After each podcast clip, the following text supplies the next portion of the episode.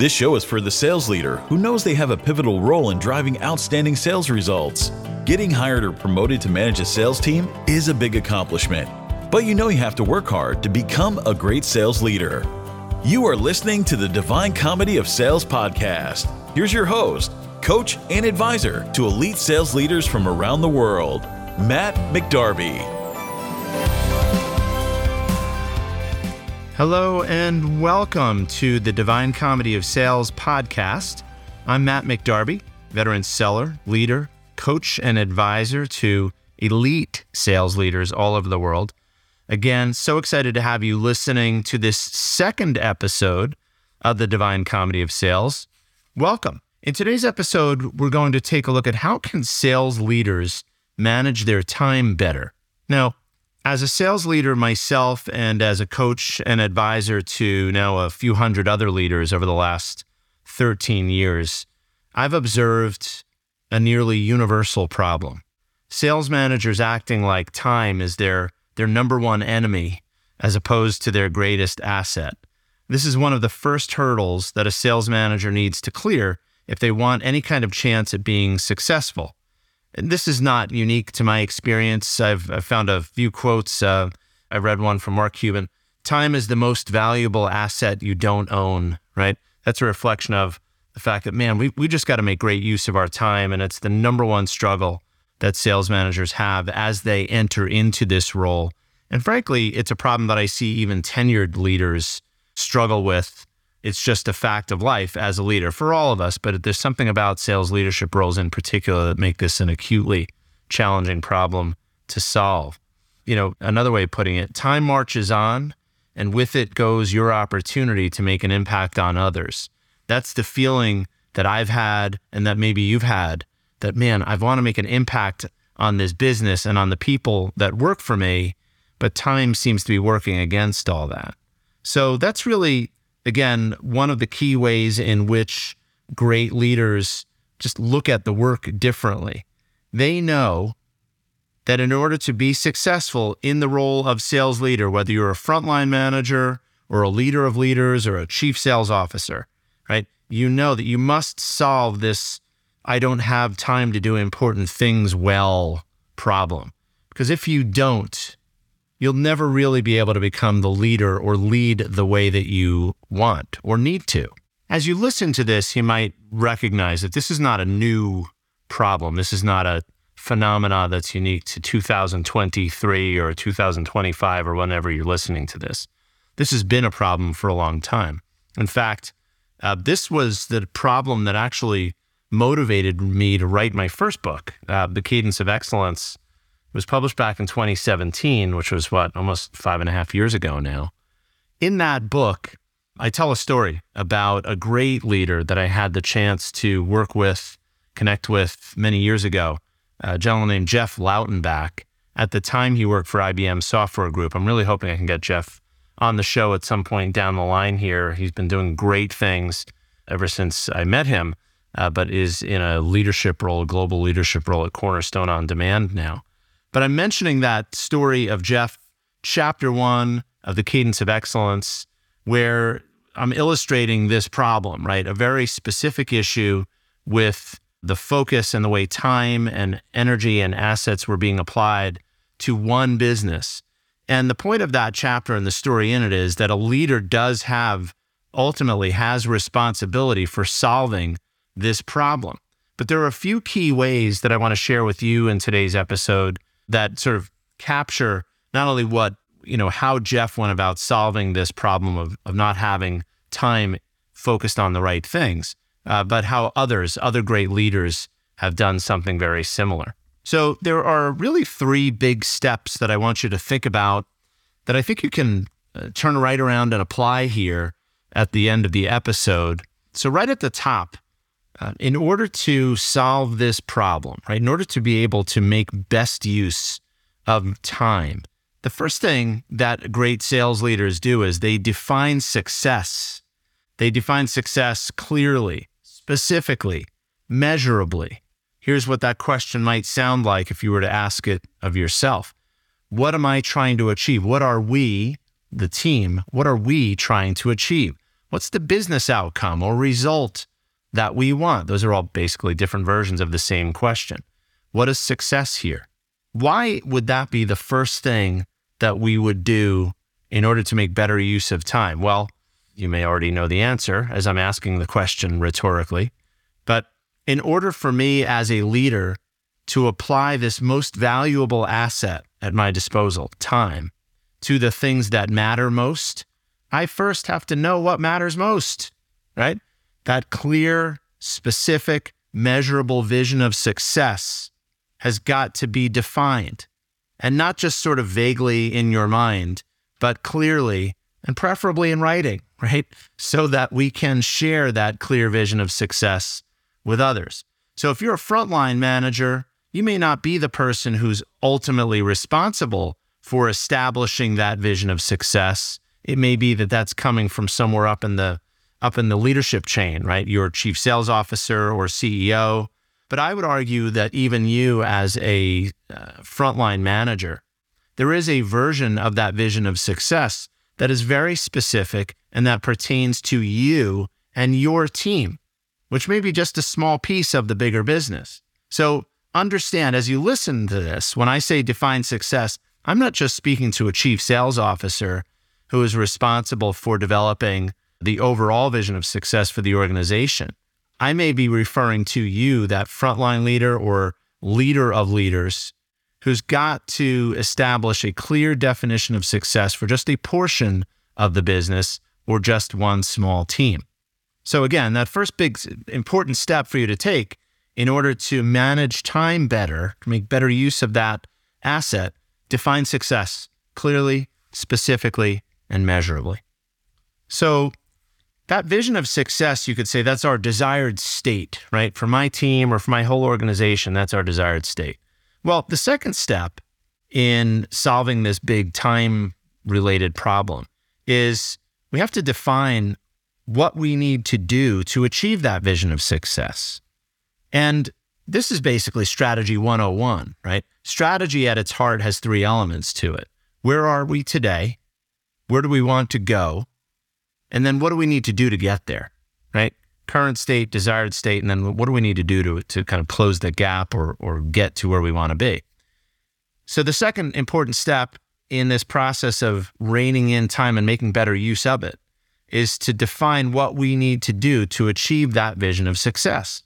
Let's break that down a little bit further because that's simple enough idea, right? But really to properly diagnose what we need to do there, we have to we have to sort of look at some elements of that question. First, what does the current state look like? Right? Do we really have a deep understanding of what is going on in our business right now, in our pipeline, in our customer relationships, in our sales process, in the methods we use to engage with customers, in how we work with supporting functions, on and on. So, what does that current state look like today? As a leader, once I'm clear about what that current state looks like, my mind naturally turns, I think, toward, well, what needs to improve, right? So if we're doing a true and full diagnosis of the current state of our team or our business, the next thing that we should be able to identify is, well, what's not working well? What is working well, of course, because we want to keep doing those things, but what is not working well? What do we need to do next, right? So if we are in our current state, the business looks like this today. We know what our vision of success is. The desired state looks like that. I've done an effective diagnosis of the state of the team, its effectiveness, its efficiency, the tools we're using, our processes, all of that. Then I should be able to determine well, what needs to improve and what do we need to do next. Now, all of that translates into a new set of expectations potentially.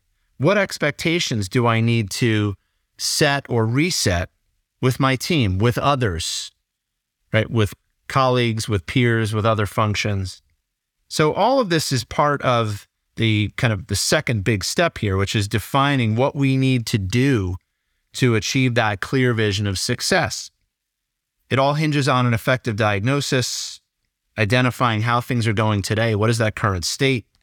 What do we need to do better? What do we need to do next?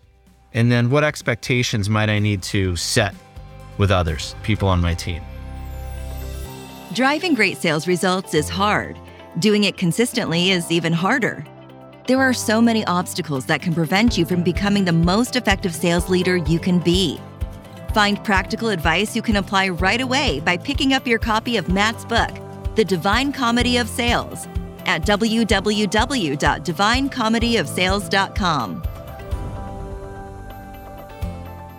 So, as you're hearing all this, you may be thinking, yeah, but I thought this was about time, time management. Stick with me, right? Let's keep going. So, the third step, the third big part of the process here for making better use of time, after we've defined success clearly, after we've defined what we need to do to achieve that vision of success, is that we, for ourselves, we need to define our top few areas of focus. Put another way, where do I need to focus?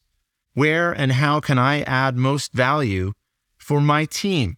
What role must I play in all that? And this is where I, I believe you would start to see or achieve or arrive at some clarity about the way I am using my time today, the way you are using your time today, and how it should be used going forward. Because in the end, this feeling that we as sales leaders have that I, man, I just don't have enough time to do important things well, it's not because we have less hours in the day. It's because we have this feeling that we're not applying our time to the things that really matter. So, if we've gone through a process of defining success clearly, identifying what we collectively, our organization, right, our team, my little team, what we need to do differently, if we've done those things, and now we're thinking about where do I need to focus? How can I add most value for the team? Where will they need my support? in order to meet those expectations that I have to set or reset for them. There are other big questions here that, as you think about how you will work with your team, the role that you play in supporting them, I'm just going to call them out because these are sort of the underlying challenges that I find sales leaders have that it's not all that difficult to determine you know where does my focus need to be and where do I need to invest my time a bigger issue can be can I trust my people to get the work done without my constant intervention? So, as you think about making improvements to the way you, you manage and, and apply your time, I'm telling you, you are going to run into a moment where you're challenged by how well do I really trust my people?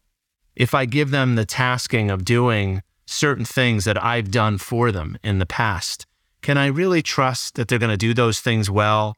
Or am I going to find that they're not meeting my expectations and I'm just, just gonna, I'm just going to have to dive back in and do their work for them again, which means I have the same problem of time. It's just taken a different form now. So when you make the choice to reassess how you're using your time, one of the questions that I promise you will wrestle with is what do I need to do to arrive at that place where I trust my people to get their stuff done without my breathing down their neck all the time? If you think about your team today and think, boy, I don't know, I, I don't know if I can trust them. I, I, I don't know if I can let go and, and have them do really important tasks uh, that I have to typically be involved in. Well, then I would say, remember what I said in episode one about how great sales leaders think. They look at issues like that through a development lens. So here's your challenge. If today, as you think about what you and your team need to do to achieve that clear vision of success, and you think, I can't trust my people to do certain critical tasks, to execute certain activities as effectively as they need to be done without my being involved, then I would say you have a development challenge on your hands. What do you need to do to help your people develop the skills or the capabilities that they need to be trusted to do the work? Because if you cannot reach that point where you trust their capabilities, then this problem of time and constantly feeling the pull of being dragged into activities that you shouldn't be involved in, it may never go away. So, again, even this issue of sales leaders managing their time better comes down to, at its heart, a development problem. So if you're hearing this and thinking, boy, that's a tough question, can I trust my people to get the work done without my constant intervention? And you're thinking, no, I can't. Well, then what I'm saying to you in the in the most straightforward, somewhat blunt terms, well, then you have a development problem. You've got to address that development issue before you can expect to have this time problem fully solved.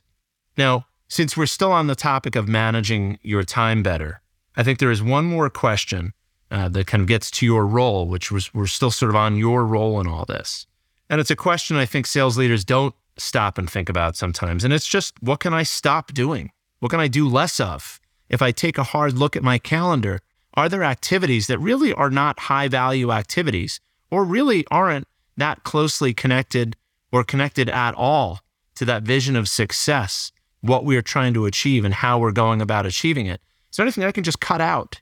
Right. So it could be something as simple as that. You may be able to get a little bit of time every day or every week simply by asking yourself the question, what can I stop doing or do less of? Because it's simply not that important right now. So to recap, this challenge, right? How can you manage your time better, sales leader? Boils down to it's more than just a sort of a re-engineering of your calendar. It's more than just learning time management skills. Those are good things to do. I'm not saying not to. But there really is a process that you've got to go through to make sure that you are applying your time to those things that really are important because again, the problem, as I've stated it, is I don't have time to do important things well. So, what was that process? First, arrive at a clear vision of success. What am I trying to achieve? What are we trying to achieve as a team in the clearest, most specific, and measurable terms? Second, what are we doing to get there? Right? What are we what are we currently doing or what are we about to do to achieve that clear vision of success? And third, what are those top few areas, like top three areas that I need to focus my time and energy on in order to support the team as it goes about the work that's required to achieve that clear vision of success? Where can I add most value? Do my people have any development issues or opportunities that I need to address in order to trust that they're taking on certain activities that just shouldn't fall to me?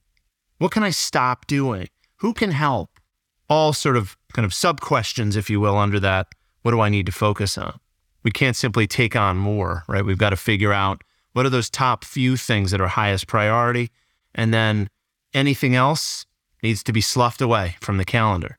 So, what I've just taken you through is for those great sales leaders who've solved this problem, I don't have enough time to do important things well, which, by the way, is an ongoing challenge, right? This is not a solve it once and you're done sort of a scenario. Think about how frequently things change in your business, you know, a new strategy, new people, whatever, right? There are a lot of reasons for why we have to stop and reevaluate how we're using our time.